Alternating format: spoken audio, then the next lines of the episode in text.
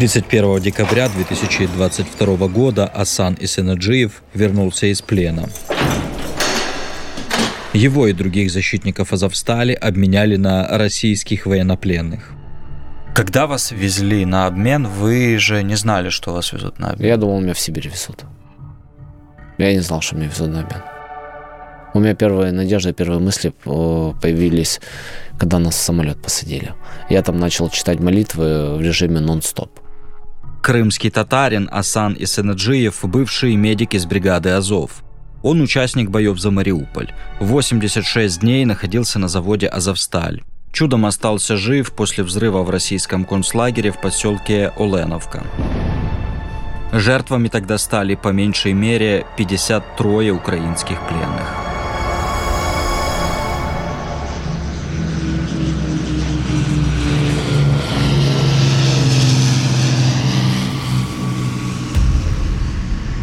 Когда самолет сел и нас уже аккуратненько посадили в автобусы, я еще больше начал молиться. Потому что автобус – это не КАМАЗ, не Урал, как там какой-то. Когда повязки уже сняли, и я помню, у меня Вайчик спросил конвоира, типа, можно ли сходить в туалет?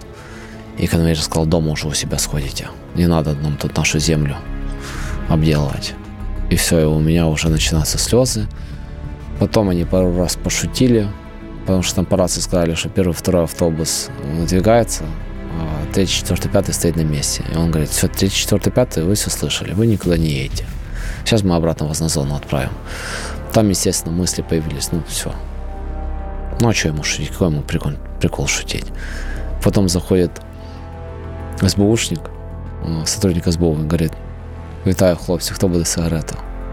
И все, и вот так вот просто, вот так вот слезы начинаются, ты там, о, ты там рыдаешь, ты там плачешь. Он рассказывает свою историю, приправляя горьким военным юмором. Меня зовут Евгений Саватеев. Это подкаст «Правда войны». Это был первый бой. А, перестреливались мы где-то минут минут 30, это полчаса до часа мы стрелялись. Но у меня по ощущениям, что это был целый день наверняка. Асан Исенаджиев вспоминает о своем первом опыте, когда пришлось взять в руки оружие. Он принимал участие в войне на Донбассе еще до широкомасштабного российского вторжения. Был боевым медиком в пограничных войсках. И в один из дней, это под Майорском было, просто из ниоткуда по нам начали поливать из ПКМа, ребята из 128-й бригады, мы тогда вместе с ними стояли. Они тоже открыли огонь. И потом калибры начали повышаться. То есть на ПКМ ответили ДШК, ДШК там КПВТ начало лупить. Потом АГС, а, автоматический гранатомет а, станковый. Ну, такие вот 30-миллиметровые бомбочки взлетают что-то там какая-то Чечня началась непонятная. И вот эта вот стрелковка началась. Тут у меня... А я все, я забился в углу, у меня стресс, паника. Подбегает старшина, говорит, если ты сейчас стрелять не будешь, то я тебя сейчас, типа, застрелю. Он говорит, типа, стреляй хотя бы по-сомалийски. Ну, типа, вот так вот там, бам-бам-бам. Ну, говорю, ну, ладно. Я понял, что, типа, или так убьют, или так убьют. Ну, я начал стрелять, все. Тогда э, еще, если говорим об АТО, вы лечили раненых, и что вам они говорили потом уже, когда вы их вылечили, они стали на ноги? Была ситуация, когда это было, это было Майор, Майорске, а, там рядом село Зайцево, и там двое гражданских как-то возвращались ночью уже в темноте, они решили сократить дорогу и пошли по полю чудес. Ну, нарвались они на систему растяжек, у женщины, хотя это место, они прекрасно знали, что там ну, не стоит ходить. У женщины оторвала руку, а у мужчины тогда скальпировала череп.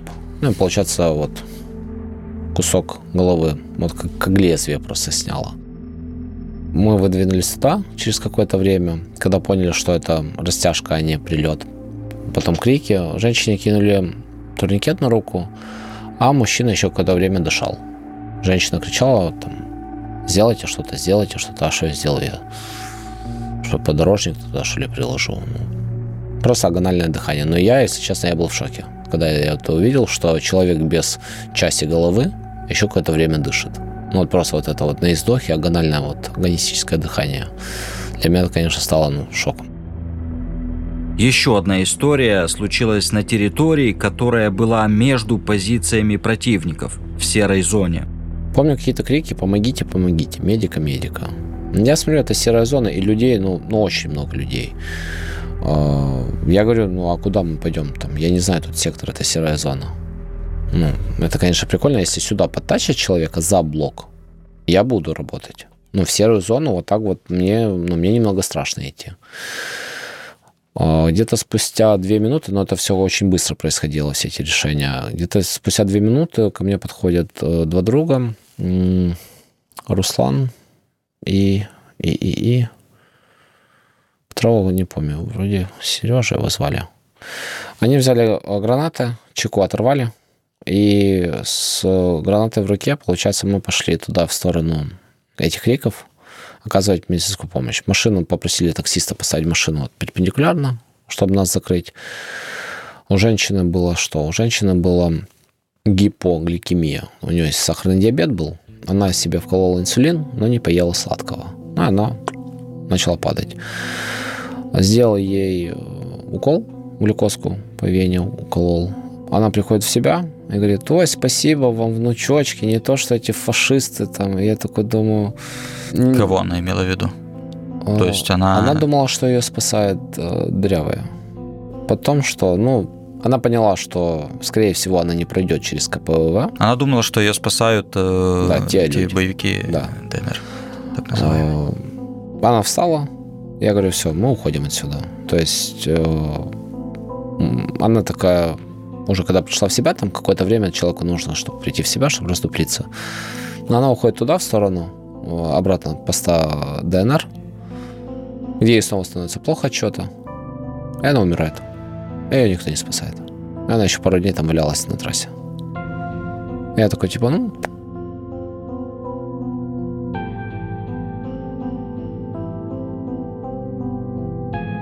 После ссоры с начальством Асан Исенаджиев переходит в бригаду «Азов», где пробудет до осени 2023 года. Интересно, что у моего собеседника были предубеждения насчет азовцев. В ныне запрещенной в Украине соцсети ВКонтакте он видел разные пропагандистские ролики.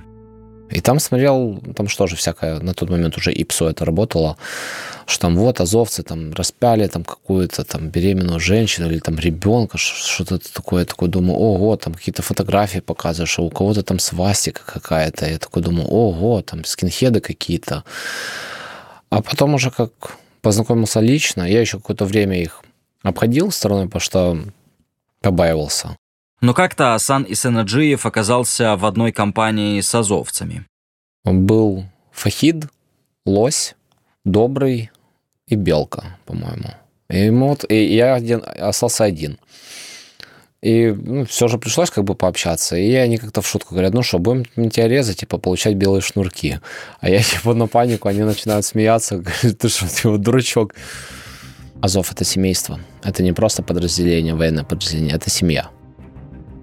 Все начинается с того, что человек, э, человек, который изъявляет свое желание вступить в ряды бригады уже Азов, должен пройти пятинедельный курс КМБ, курс молодого бойца. Что это себя включает? Это включает в себя не, не только физическую нагрузку, сколько стрессоустойчивость. А человек, когда поступает на КМБ, у него нет имени, у него нет фамилии, у него есть только номер. Они друг друга знают только по номерам. А, если человек успешно сдает пятинедельные, скажем так, испытания по а, тактике, стрельбе, тактической медицине, ему говорят, что теперь у тебя нет номера, теперь у тебя есть позывной, псевдо.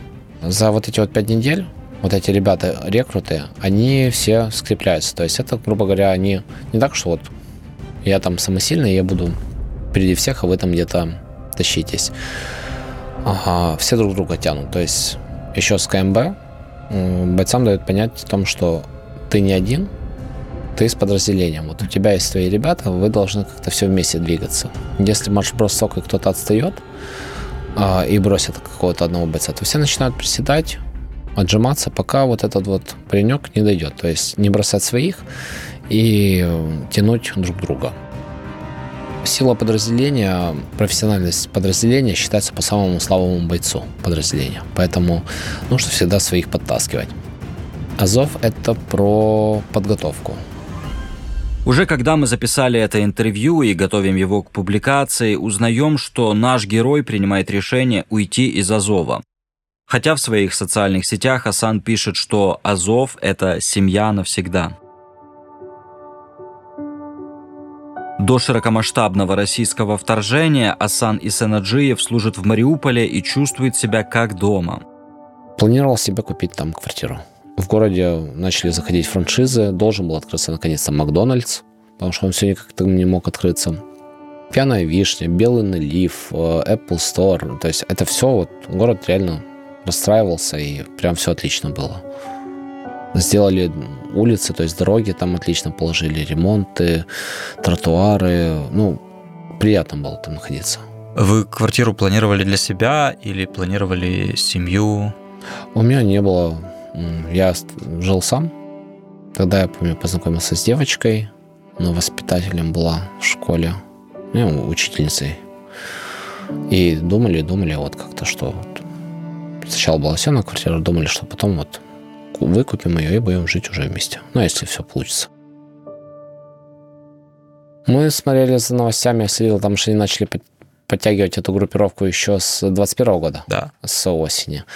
У меня на тот момент, я думал, хотел, мы с друзьями планировали поехать в Египет. У меня был отпуск запланированный на 26 февраля. Я вот это все думал, давайте попозже, давайте попозже. Типа, мне надо в отпуск съездить. Мы должны были ехать в Египет, мы должны были поехать на концерт э, Дора, есть такая исполнительница из России. ну, просто, типа, мы должны были туда поехать с ребятами, там, слаймиться. Ну, концерт в Египте? Не, концерт в Днепре должен а. был быть. Я должен был поехать с Мариуполя в Днепр, mm. в Днепре побывать на концерте, из Днепра поехать в Киев и вылетать в Египет. А потом мне заходит командир, говорит то, что, ну, походу, ты никуда не едешь. Мы выехали, я помню, населенный пункт Ялта. Я что-то так смотрю, новости что-то читаем, но там что-то ну, пахнет дело не очень весело. Но я думал, ну, да, ну, какие-то, ну, что-то не то. Попросил вот своего водителя форта, чтобы он двигатель включил на машине. Он запускает двигатель, двигатель работает, капот теплый, я ложусь просто на капот. А у меня в одной руке нон-стоп, в другой руке чабата. И я такой, да, какая война? Ну, типа, ну ничего ж нет. Хорус, помню, по рации говорит, не открывать огонь по самолету, пока он не откроет огонь. Какой нах самолет? И тут как Тут я знакомлюсь с авиацией, мы знакомимся с авиацией. Чиабата улетает в одну сторону, он стоп улетает в другую сторону. Мы понимаем, что дело как-то ну, не очень весело обстоит. И все. Начинается движ. Я, я не ожидал этого. Я думал, то, что просто начнется массированная атака со стороны Донецкой и Луганской области, и мы будем сдерживать те рубежи. А, тогда в новостях говорили по поводу Киев, Чер Чернигов, Сумы, Харьков, то, что там вот идет война, но все молчали про Херсонское почему-то направление. И никто не понимал, а что там с Херсоном происходит. Но я думал, там сидят себе, ну, типа, ребята отбиваются, через два дня нам говорят, противник уже в Бердянске. Я такой, какой Бердянск? Ну, два-три дня, ну, типа, как в смысле? Ну, проходит сколько там? Пять дней, если не ошибаюсь, пять или шесть дней проходит. Нам говорят, ну, все, парни, мы в окружении. Я такой, типа, обалдеть. Ну, в чем плюс окружения? Наступать можно в любую сторону. Я в шоке. Я в шоке, потому что, ну, вот к чему, к чему, а к окружению меня жизнь не готовила. Я не знал, я вообще не знаю, как, что вообще делать, потому что вывоз раненых. У нас была настроенная логистика, мы, в принципе, понимали, что есть у нас есть раненые. Я был медиком второго, третьего плеча эвакуации. То есть мне раненых подвозят, я их начинаю вывозить на Мангуш, с Мангуша в Орехово и на Запорожье. То есть моя задача была эвакуация раненых. И я вот сижу и думаю, а как раненых? Куда раненых вывозить? Типа, ну, что вообще сейчас будет? Как только противник вот начал подступать к Мариуполю, они как выставили свои вот эти грады, танки, стволку, минометы, свою вот эту пехоту. Но я в Call of Duty такого не слышал. Там такая плотность огня была, что мама не горюй. Ну, а какие мысли могут быть? Я начал прощаться уже, в принципе, совсем, потому что по опыту все блокады, по сути, ложатся. И я, в принципе, понимал, что мы здесь все ляжем, и единственное, что нам объясняли и говорили, мы, в принципе, это какое-то время в новостях даже видели, какую группировку сил кинули на нас. Мы понимали, что мы на себе сдерживаем огромную группировку противника, которая могла бы усилить а, другие направления для атаки. И чем дольше мы выстоим, чем дольше мы простоим, тем больше мы выиграем времени для страны, чтобы там мобилизировать силы, выдать оружие, настроить линию обороны, выставить контратаки. То есть мы на себя просто начали сдерживать противника. И именно благодаря нашему командованию, Редису, мы именно дерзко работали, и они кидали на нас, ну, ну, добротно они на нас кидали людей. То есть противник терял в районе где-то роты, минимум роту в сутки они теряли. Один к сорока где-то у нас было. Ну, я точно не скажу, но скажу так, что вот... Ну, я в шоке был, когда мы пару раз ездили на эвакуацию и видели количество вот тел русаков и ДНРовцев. Я был в шоке. Ну, там их просто ну, куча. А те стреляли во всех без разбора. А, гражданские, не гражданские, вообще пофиг. Они валили тупо всех. А, русские. Русские и ДНР. У ДНР было у мобилизированных два выбора. Либо их застрелят в тылу, либо их убьют при наступлении. То есть у них там заградотряды какие-то стояли, которые их отстреливали. Мы слышали не один раз стрельбу в, в тылу противника. И это не наши работали. Я увидел войну немного с другого ракурса. То есть я привык это видеть. Вот есть две позиции. Серая зона, она должна быть пустая. Какие-то гражданские непонятные, которые, может быть, в состоянии стресса, я не знаю, в каком они состоянии были, просто начинали выгуливать свою собаку или гулять с коляской во время боя. Вот едет танк просто противника. Там женщина с коляской рядом с едет. Ну и кто будет стрелять в танк? А танк стреляет танк когда там женщина с коляской тоже отлетели ну, в стенку. Но танк, по сути, ликвидировал гражданских. Гражданского уже нет. Значит, по танку уже можешь работать. Но вот такую картину, когда танк стрельнул и рядом женщину с ребенком размазала, это я видел. Вражеский танк. Когда люди просто вот бои идут в районе драмтеатра, там просто гражданские просто гуляют. Ну, ну не гуляют, но просто бегают туда-сюда, туда-сюда. Чего они вообще там бегают?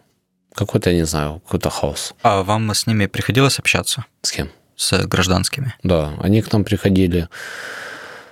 Мы им оказывали помощь по медицине, мы им с ними делились едой. Когда вот мы стояли в районе воинской части 357, там было очень много женщин с детьми. И у детей банальной еды не было. И мы с ними, естественно, делились. Где-то там тушенку мы им давали. Ну, не так, что типа каждому, да, тушенку, но одну банку тушника на двоих, на троих мы в способности были выделить. Где-то там курочки, яйца, вот просто проезжали, помню, за водой мы ездили к колодцу. Нам э, дали яйца домашние. Мы эти яйца тоже поделили. То есть Пять яиц себе забрали, пять яиц дали детям, чтобы они там пожарили. Мы делились как могли. Было такое, что... Была девочка, кстати, одна, Диана. Она к нам... Ее мама приводила через э, два квартала. Причем они территориально находились уже на территории противника. То есть противник уже там занял позиции. И во время вот наступления этого, когда вот противник наступал, у нее было скола в голове. Порезала ей голову в районе лба и до темечка. Она приходила к нам на перевязке. Она приходила к нам на перевязке, я ее постоянно успокаивал, она плакала о том, что вот все, ее теперь никто не полюбит с таким шрамом. Я говорю, а что ты, ну, типа, был бы я помоложе, типа, мы бы с собой замутили бы счастье по-любому. Ну, мне интересно реально, что с ней и выжила ли она. Гражданские отдавали предпочтение получать медицинскую помощь у нас, не у них. Вот тоже такой момент был. Драмтеатр сложили, когда как туда зайти. Потому что все завалило. И ты слышишь эти крики, как люди кричат, помогите, помогите, мы живы, а ты просто туда не можешь зайти. Потому что ну, ты же не хал какой-то, чтобы раскидать эти завалы и вытащить людей. На тот момент, а это, наверное, вы говорите, это март, это середина, до середины да. марта где-то, да? Так? Да. Аптеки в Мариуполе мало мы, работали. Они уже были закрыты, некоторые были размародерены. А, мы ездили в Жовтневый район, там был райотдел. Кот, это нацпол, начальник полиции по Мариуполю вроде, то мы вместе с его ребятами, вот эти вот какие-то там кусачки, вот эти здоровые гидравлические какие-то, то мы ездили, открывали аптеки. То есть приехали, открыли аптеку, мы взяли все, что нам нужно в присутствии представителей полиции. И все, по сути. Все, что нужно, мы себе забрали и поехали оказывать раненым помощь. Нас интересовал инсулин, потому что в подвалах было очень много диабетиков. А, нас интересовали антибиотики, нас интересовали противовоспалительные, а, нас интересовали ЖЖ, ну как ЖЖ, так сказать, жидкости для вливания внутри венки. То есть там тот же самый физраствор, рингер, геки. Нас вот такое вот интересовало. То, что вот может пригодиться. Я попал на территорию Азовстали 1 апреля. Это у нас была эвакуация. Мы эвакуировали, это в два этапа происходило. Мы эвакуировали раненых с, с, возле Ильичевца, спортивного комплекса. Было трое раненых. А, мы как ехали, раненых как относительно стабилизировали, что можно было, грубо говоря, упасть на сигарету. И я открыл окошко. Ну, я был в шоке от того, что я видел. Ландшафт менялся каждый день. Вот, то есть я видел одну картину, вот, грубо говоря, вчера. Сегодня город уже имел вообще другое вот очертание. Вообще все по-другому было. То есть разрушения просто менялись каждый день. А дороги менялись каждый день. То есть у нас водитель знал, что если дорога одна не срабатывает, значит, как ее объезжать? Потому что велика вероятность того, что там будет какая-то кратер какой-то будет трехметровой глубины от фабы какой-то, тонника, что там вообще будет невозможно проехать. Кладбище. Я в любой дворе, который ты не заедешь, на детской площадке кладбище. То есть стоят просто кресты, тут похоронен. И много кто неизвестный. Писалось, найденный был где. Вот писали, где был найдено тело. Когда в этажке заходишь, там тоже пишется, что типа, кто погиб, на дверях писали, писались, кто жив, кто погиб. Очень много трупов лежат на улицах. Дети, женщины, мужчины. Там откровенно говоря видно о том, что это, ну, это мирное население. Это вообще, ну, не, не боевики, там даже не переодеты никто. Ну, это... Заезжая на территорию Азовстали, я смотрю на этот завод, я его вообще не узнаю. Вот уже на тот момент, в районе 1 апреля, уже там были такие нормальные вот повреждения. Оттуда мы потом уезжаем обратно на территорию Приморского района, в районе ТРЦ Приморья. Мы заезжали туда в обед. В обед на 31 марта. Я заехал в обед на территорию ТРЦ Приморья. Сказал командиру о том, что я уже физически, не, э, не физически, а психически не вывожу эвакуации.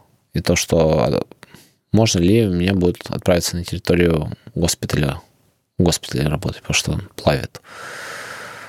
Он говорит, да, хорошо, только как ты туда доберешься? Появилась возможность поплыть на корабле, то есть у нас лодка курсировала с порта на территорию Азовстали. И я говорю, ну, давай рискнем. Вместе с Джоном, это иностранец, а, англичанин, который вот со мной был. Он такой дедуган, лет 60 самого, не знаю, по-моему, с 18 лет он на войнах. Там Фолклендские острова, Афганистан, Сирия, Ирак, э, буря в пустыне, там, там человек война. Мы садимся в лодку, подплываем к территории левого берега Мариуполя. И я говорю рулевому, а ты знаешь, куда выступаю? Он говорит, я первый раз еду. Я такой, обалдеть. Ну, мы по итогу чуть ли не десантировались в районе Восточного. Это то, что уже оккупировано противником. Потом мы в самый последний момент узнаем о том, что вся береговая линия контролируется противником, потому что мы думали просто высадиться где-то возле Шлаковой горы. И как-то случайно вот просто вот попадаем туда, куда нужно, на территорию Азовстали. По дороге я, кстати, еще помню, вер- вертушки были потоплены. Mm-hmm. Получается, ребята сбили вертолет, и они валялись где-то вот на подъезде к Шлаковой горе. И там же эти тела валяются, пилотов этих. Заходим на территорию Азовстали, в нас сразу, нас приветственная авиационная бомба, где-то возле нас падает. И я такой, ну, типа, ну, welcome to Азовсталь. Ну, город просто стерли с земли. Я не помню ни одного города, ни одного вот района, где дома были бы целые. Просто вот смерть и разруха. Джон ни на одной из войн такого да, я же ему говорю, он вот был в этой, в Сирии он был, когда это Алеппо вроде бы равняли землей. Я ему говорю, типа, ну что, типа, как а он, мы уже были, когда на территории Азовстали. И он постоянно говорил fucking Russians, fucking Russians, потому что, ну, он говорит, он такого вообще нигде не видел. Его уже когда вот обменяли, то я ему говорю, ну, что, будешь продолжать? Он говорит, не, этого ему хватило на всю жизнь.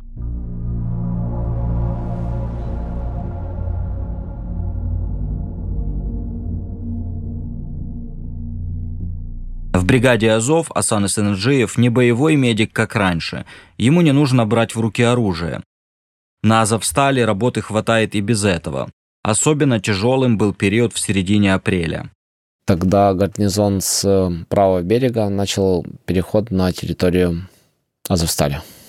И в тот день, 16 апреля, в 3 часа, где-то в районе 3 часов утра, госпиталь насчитывал 464 раненых, которые были приняты в период с 2 часов ночи 15 апреля. А врачей сколько?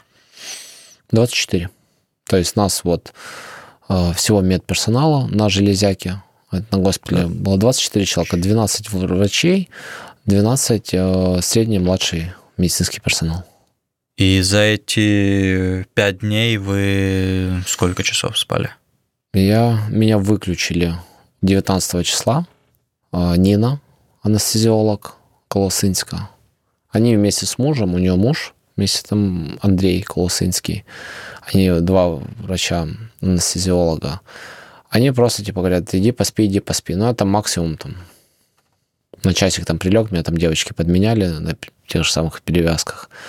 И она меня просто взяла, вколола сибазон, прям в татуировку Пикачу. Так вот, тец. Что это? А он такой, он болючий такой. А что это такое? Ну, ничего, это витаминка. Я, я вырубился. Меня выключили. То где-то я сутки проспал. Да. Это все происходит на минус втором этаже. А моя зона ответственности была вот дорога с минус первого на минус второй этаж. У нас там была импровизированная курилка. Грубо говоря, это можно назвать collection point. Это место сортировки раненых, где происходит триаж раненых. То есть кто легкий, кто средний, кто тяжелый. И кого вот, кто, говорится, первоочередной идет на операцию, потому что у нас всего лишь два хирургических стола было Э, где работали хирурги, они вообще, не знаю, из чего созданы хирурги. Потому что если я хотя бы полчаса спал, они вообще не спали.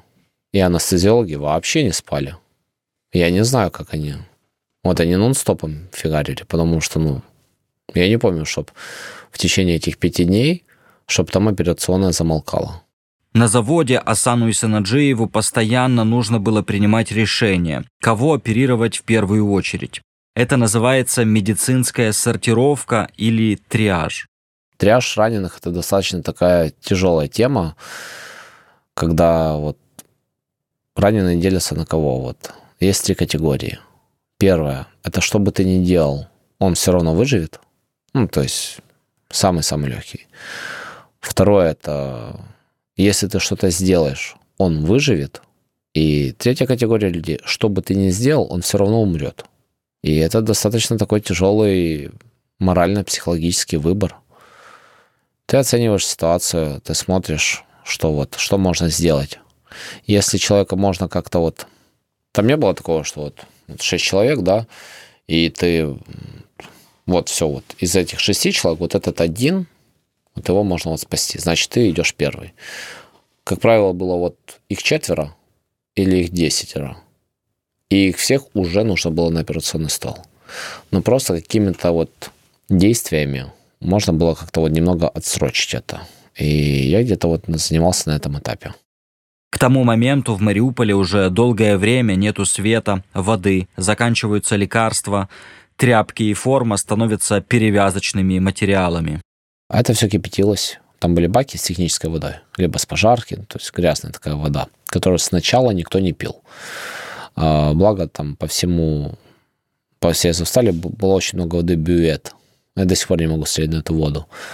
Слабогазована. Бювет слабогазована. В какой-то момент все-таки вот питьевая вода она была, но она тоже потом закончилась, и мы начали пить эту техническую воду. В этой технической воде кипятится она. Кипятили мы с помощью АХД. На тот момент коронавируса было очень много. И, с помощью антисептика? Да. И антисептика было там просто ну, тонны. И на этом антисептике кипятили, закипятили воду, туда кинули перевязку, она прокипятилась, и вот этой вот перевязкой мы уже пихали раны, то есть сделали прочищение. Правильно я понимаю, за вот эти 86 дней, да, угу. А вы сколько раз видели сол, солнечный свет? До 1 апреля я его видел практически каждый день. С 1 апреля я его где-то видел раз, раз в неделю наверняка. А потом уже как вышли в плен, то когда мы были уже на Еленовке, я получил этот э, ожоги от солнца. Я обгорел. Вот когда вы понимаете, что вас сейчас выпускают из Азовстали, ваши мысли? Я выживу. Я буду жить. То есть э, это не будет уже смерть под завалами. Для меня это было вот спасением. Мы понимали, нам сначала, ну, пришел Редди, сказал то, что вот есть определенные договоренности, мы уходим в плен, мы будем там 3-4 месяца, э, почетный плен. То, что вот есть определенные договоренности, и нас там ну, не убьют. Мы, мы, естественно, верим нашему командиру и выходим. Потому что командир нас никогда не обманул, это его обманули. Э, вы сказали, что вы каким-то образом пронесли на Завсталь наушники. Да. И... Они у меня остались в вещах, а, в рюкзаке месяцком. И он меня они меня спасали. Я одевал наушники, закрывал глаза и представлял, что это все сон, и это все нереально. И что я сейчас проснусь просто где-то в Египте от того, что я просто там перегулял. И что это, ну, это, это нереально все. Что вы слушали? Ермак э, тогда песню написал э, Дека Пола. Я один из первых, кто ее слышал. Э, потому что мне вот грязную версию скинули. Я слушал Дору, я слушал Океан Эльзы, какой-то там, я не знаю, фонг, Dead Inside, там какая-то музыка, потому что Доту играл. Ну, что-то такое, ну, ну, ничего про войну. Потом в какой-то момент я начал слушать Муцураева. Есть такой исполнитель Тимур Муцураев, чеченский бард.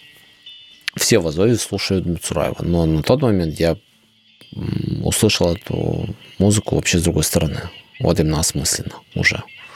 Что там смысла очень много. Вот у него песня «Грозный ты держал врага». Это вот если слово «грозный» и «чеченцы» заменить на Мариуполь и азовцы, вот песня один в один. Грозный в пламени огня, Грозный, и сейчас ты горд, Гордый, как и твой народ. Вы тоже вспоминали, да, учитывая то, что это на минус втором этаже, как, э, как какой там был запах? Да, он был запах крови, запах пота, запах гноя, калодификации и мочи вот это вот сумбур от этого запаха. Потом какой-то... И еще влажность. Душно было, потому что много дышно было. Когда ты понимаешь... Ну, потом все равно привыкаешь к этому. И потом, когда ты выходишь на поверхность, на минус первом этаже были какое-то время хранились э, тела парней погибших и ампутированные конечности.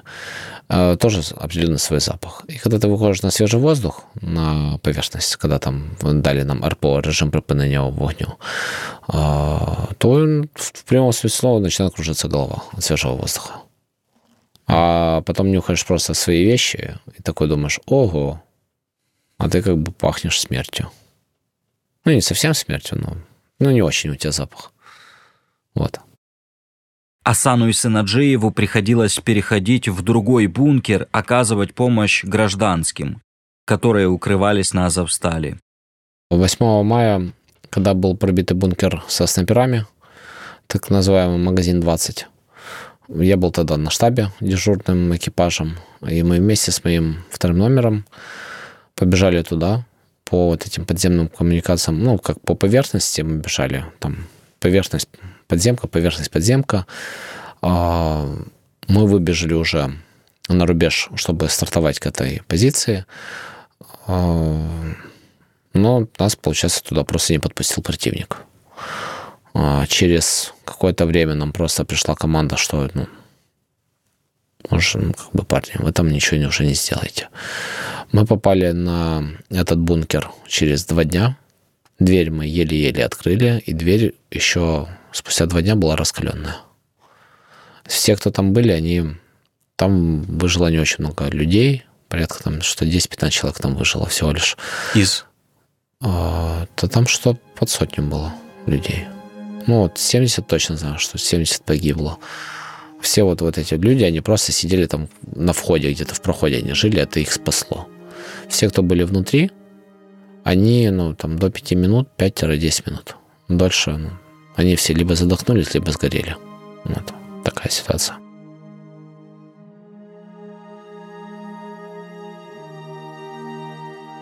В апреле 2023 года в Киеве были высажены сакуры в память о погибших на Азовстале врачах. Это Форд, это мой водитель. А, мой водитель, мой друг, мой второй номер. Форти Давид. Мы с ним познакомились, когда он перевелся в медичный пункт другого батальона. Мы с ним моментально нашли общий язык. Мы с ним начали вместе играть в игры компьютерные, потому что мне самому было скучно играть. Мы играли в Skyrim, а, мы играли там в Террарию какую-то. Ну, всегда вместе играли.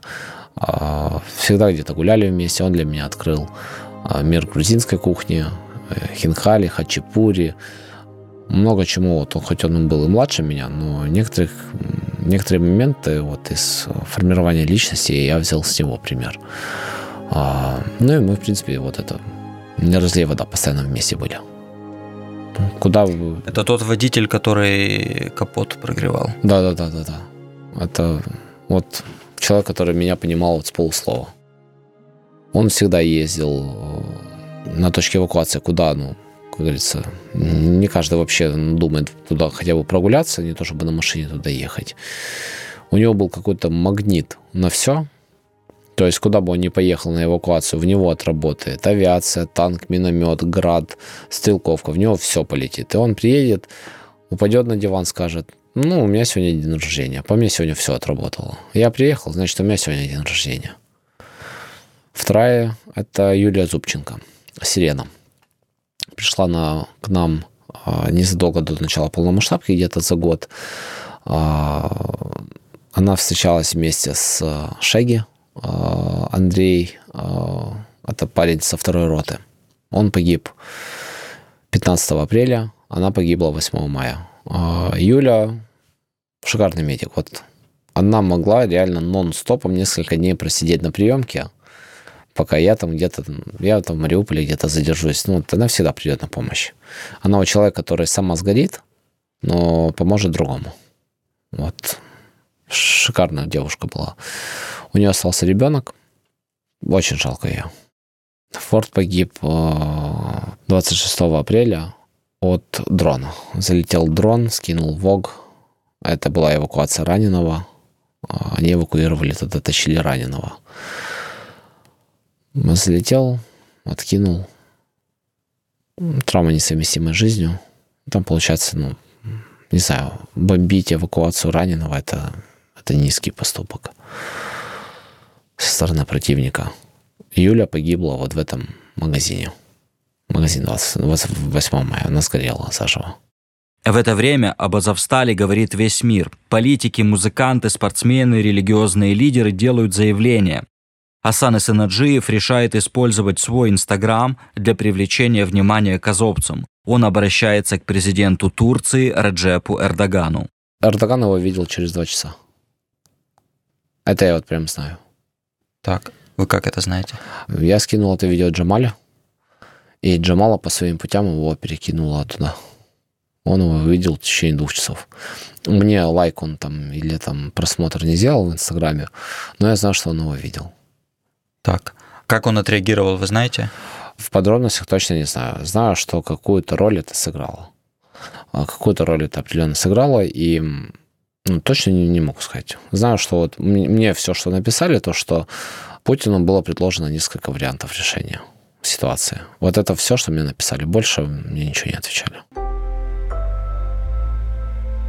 Одно из обращений в Инстаграме Асан посвятил маме. Как мама отреагировала на пост, э, который был посвящен ей, вот это сердце знаменитое? Ой, а...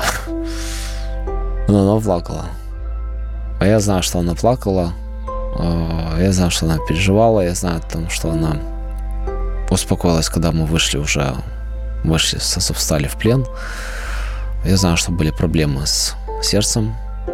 Я знаю то, что она ну, вот, радовалась тому, когда меня выпустили с плена.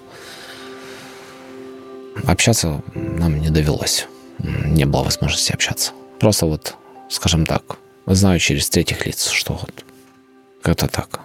Что все хорошо и тьфу Вот все, что знаю.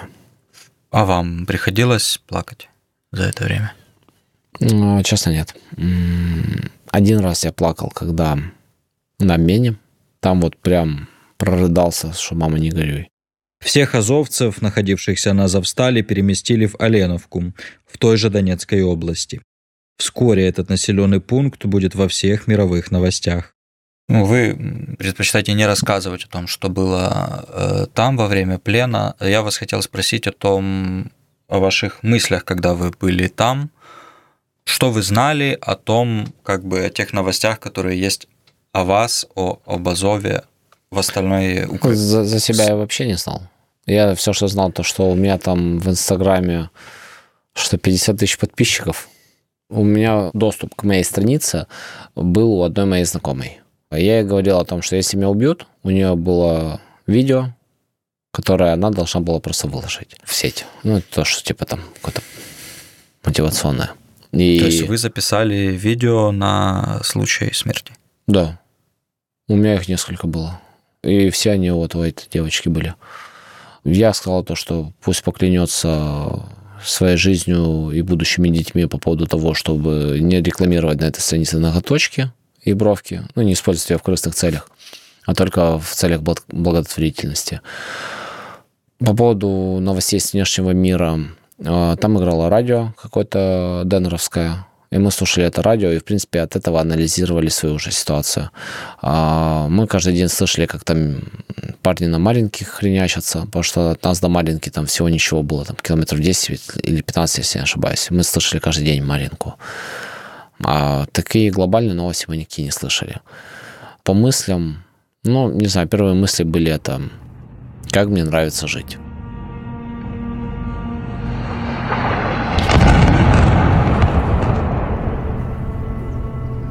Взрыв произошел в ночь с 28 на 29 июля.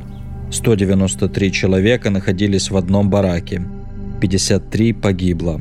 Асан Исенаджиев получил ранения когда меня закинули на брак, э, на брак 200, там мое мировоззрение полностью поменялось на, не знаю, на 720 наверняка, градусов, потому что я там просто замлел с той ночи.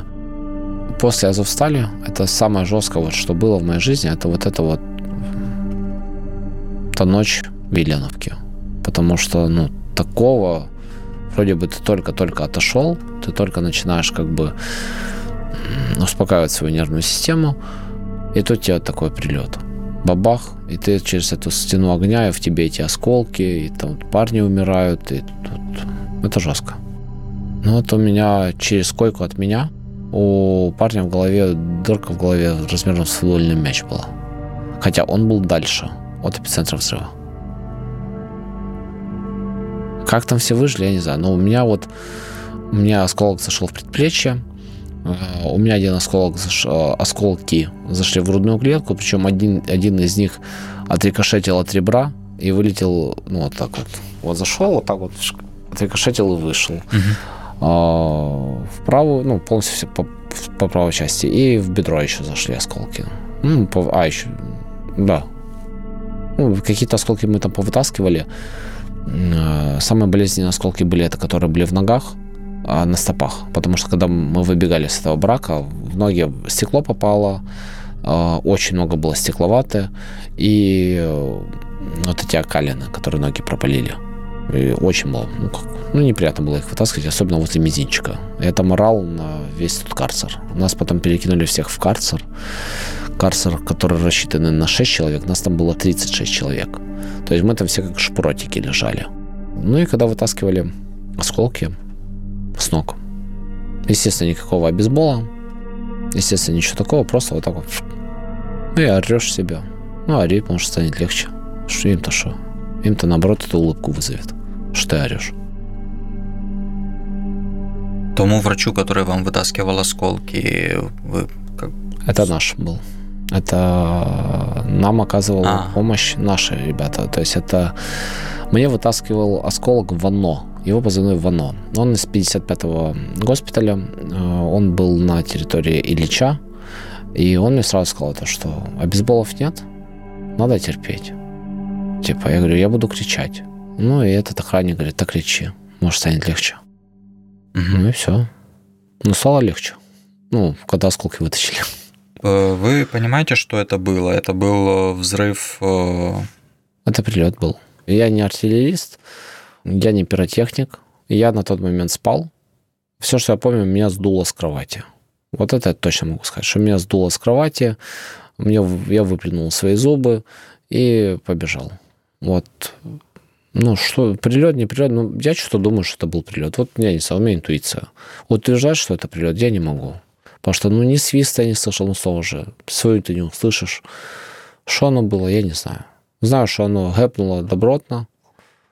Много раненых, много погибших. Там очень много было матрасов.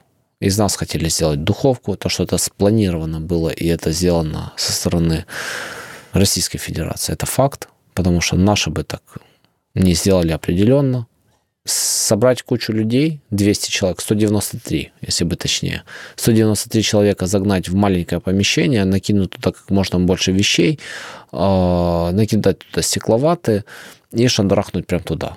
Ну, типа, тяжело же додуматься, кем это может быть спланировано. Когда вас вели, везли на обмен, вы же не знали, что вас везут на обмен. Я думал, меня в Сибирь везут. Я не знал, что меня везут на обмен.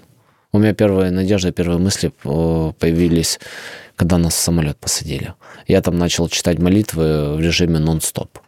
Когда самолет сел и нас уже аккуратненько посадили в автобусы, я еще больше начал молиться. Потому что автобус — это не КАМАЗ, не Урал как там какой-то. Когда повязки уже сняли, и я помню, у меня Вайчик спросил у конвоира, типа, можно ли сходить в туалет? И конвейер сказал, дома уже у себя сходите. Не надо нам тут нашу землю обделывать. И все, и у меня уже начинаются слезы. Потом они пару раз пошутили, потому что там по рации сказали, что первый, второй автобус выдвигается, третий, четвертый, пятый стоит на месте. И он говорит, все, третий, четвертый, пятый, вы все слышали, вы никуда не едете. Сейчас мы обратно вас на зону отправим. Там, естественно, мысли появились, ну, все. Ну, а что ему шутить? Какой ему прикол, прикол шутить? Потом заходит СБУшник, сотрудник СБУ, говорит, вітаю, хлопці, хто буде сигарету? І все, і вот так вот просто, вот так вот слезы начинаются, ты там, о, ты там рыдаешь, ты там плачешь, он дает зажигалку, водить, ну, ладно, тут я промолчу. Мы выходим с автобуса, садимся уже в наш автобус, мы спрашиваем у водителя, а можно ли здесь курить? Он говорит, нет, мы такие, базару ноль, мы уже не курим, нам дали каждый по пакетику, мы, я помню, я целовал землю. Это такой огромный спектр эмоций был, вот просто радость. Ты просто вот, ну, это, не знаю, как второй день рождения, и ты... Я желаю это испытать каждому нашему парню, который сейчас находится в Азове, вот, э, который сейчас находится в плену, каждому нашему плену. Я желаю каждому это испытать. Но я не желаю эти эмоции испытать любому другому человеку. Потому что они, эти эмоции, они огромные, Они шикарные, но цена их крайне велика. Потом я пять дней не спал, потому что мы просто не могли уснуть. И психологический голод начинается. Я вышел с плена 54 килограмма. Меня нас начали откармливать. Меня Мусафир, это не на правах рекламы, меня Мусафир тогда начал кормить вместе с э, Меджилисом, плюс нам еще волонтеры привозили еду, плюс наша патронатная служба, плюс э, персонал э, медицинского учреждения нас кормил. И я набрал 38 килограмм за 38 дней. Ну, почти с ракет, почти за полтора месяца. И вот. Я уже сел на диету, уже, в принципе, прихожу обратно в форму.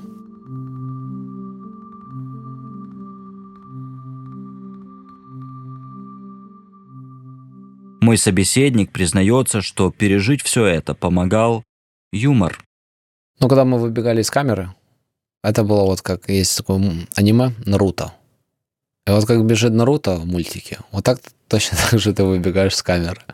И мы такие, когда выбегали, кричали «Абатаинао», та и та и та ну как напевали просто мелодию из Наруто. У нас была поговорка «День прошел, число сменилось».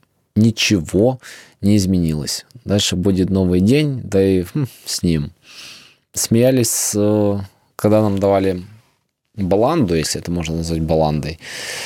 У нас не было фразы, что вот там, допустим, это там перловка.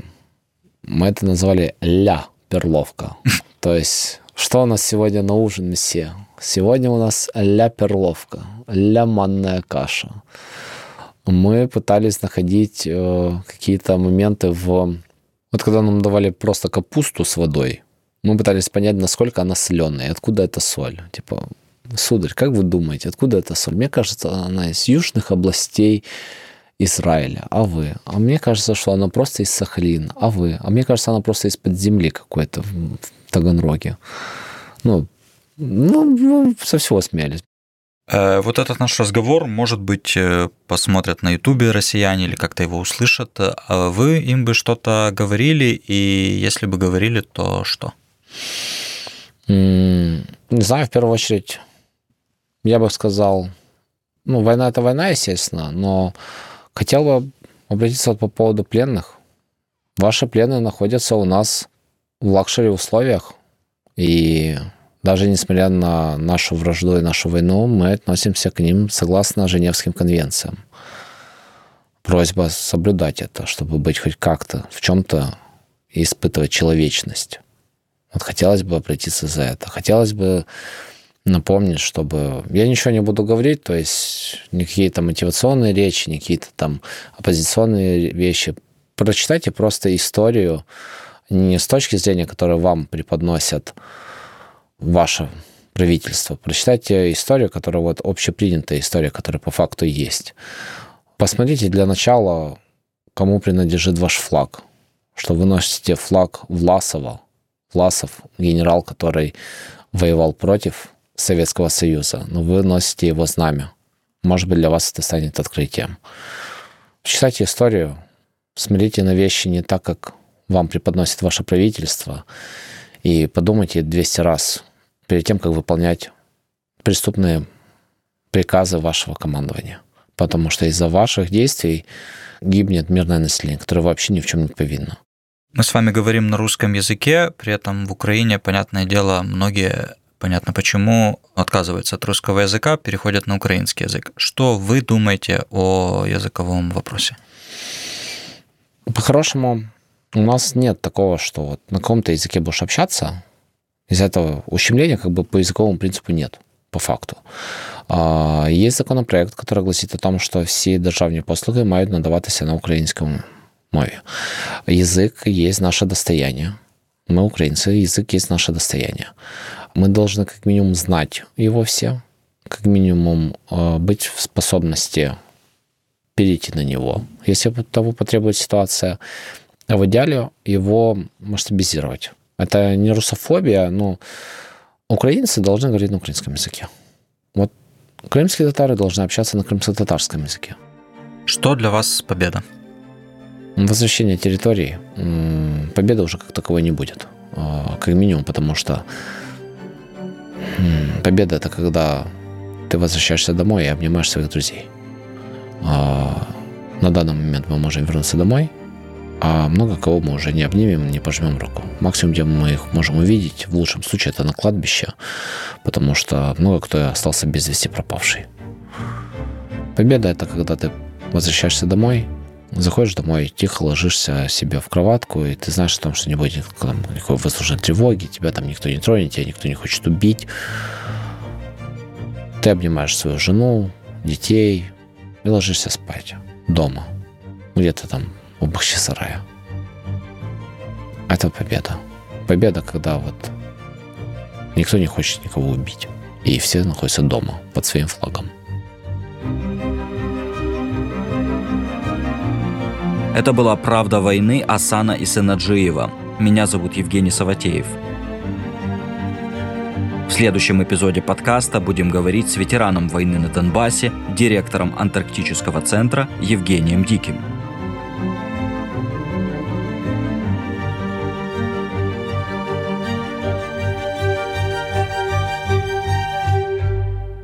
Этот подкаст создан при содействии Фонда поддержки креативного контента.